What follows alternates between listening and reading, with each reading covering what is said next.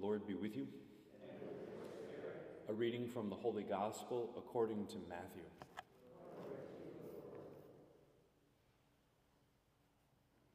As Jesus was going up to Jerusalem, he took the twelve disciples aside by themselves and said to them on the way, Behold, we are going up to Jerusalem, and the Son of Man will be handed over to the chief priests and the scribes, and they will condemn him to death, and hand him over to the Gentiles to be mocked and scourged and crucified, and he will be raised on the third day.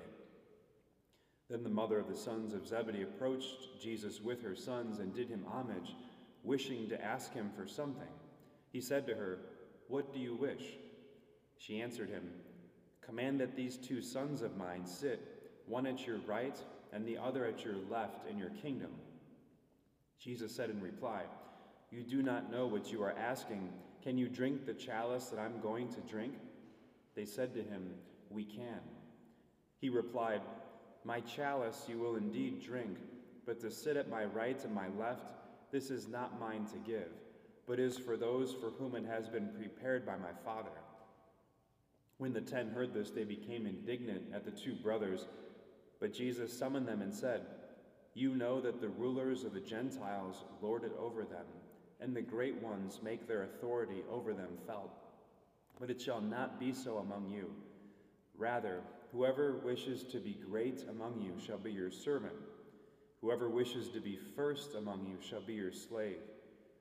Just so the Son of Man did not come to be served, but to serve and to give his life as a ransom for many. The Gospel of the Lord.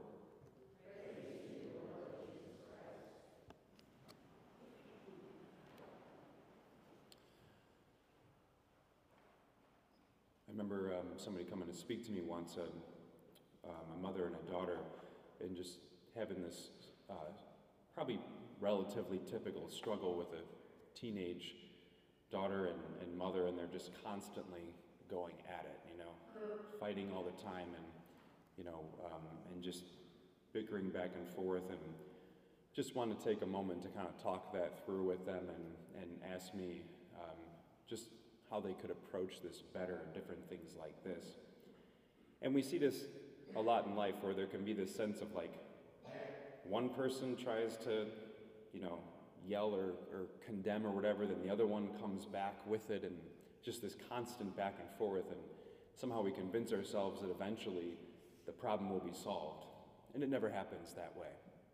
At best, um, if we you know, come to intimidate or come with um, this heavy sense of uh, authority over somebody, at best it will instill a great fear and they'll just be afraid. And that's, at the end of the day, not really helping any situation either, is it? And so Jesus in the gospel teaches us, he says, you know, he says, uh, the Gentiles make their authority felt. They lord it over them. So you think about the Romans back in the day, the non Jewish people back in the day, um, they had no problem making their authority felt in very intense ways, even of crucifixion, of, of um, scourging, of just like very intense, you know, um, you do not mess with us sort of thing, just instilling a great fear um, in, into people.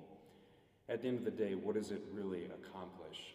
You know, what does it really gain? Maybe just extra land or power or whatever it might be for, for the Roman Empire.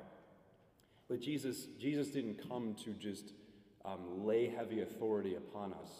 Jesus came to convert us. Jesus came to reconcile us. Jesus came to heal us, to uh, give us a change of life. You know, he, he, yeah, he came to, to change things, not to just enter into that back and forth of, you know, one yells and screams, the other yells and screams, and it just kind of goes back and forth. And so he says, the Son of Man didn't come to be served, but to serve and to give his life as a ransom for many. And so it's really this model of the life of Jesus that brings new life into the world, that brings conversion into the world, and a new way of approaching the world's problems.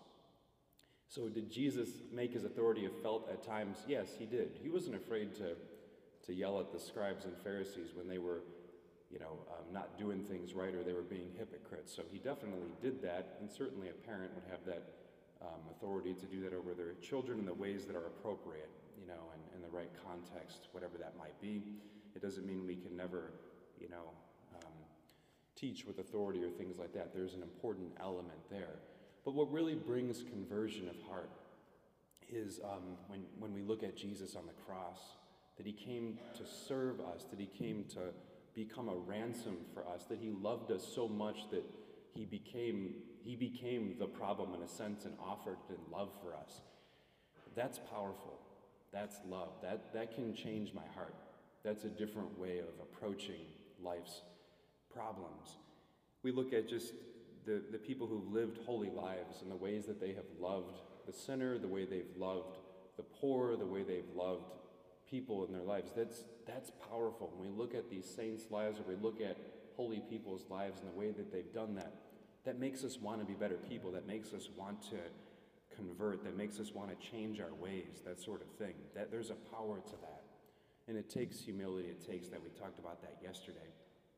So maybe we just ask ourselves at this point of Lent, how do I approach life's problems? You know, how do I approach family problems or classmate problems or things like that? You know, um, is it just with kind of trying to like, you know, approach it with a heavy hand or constant like making my authority felt over the other or certainly mocking or those sort of things? That's not going to change anybody's heart. That's not going to gain anything.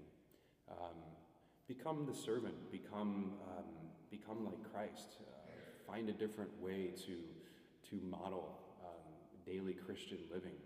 Find a different way to approach these issues um, than just making authority felt, constant yelling and screaming and that sort of thing. It's not going to gain any ground.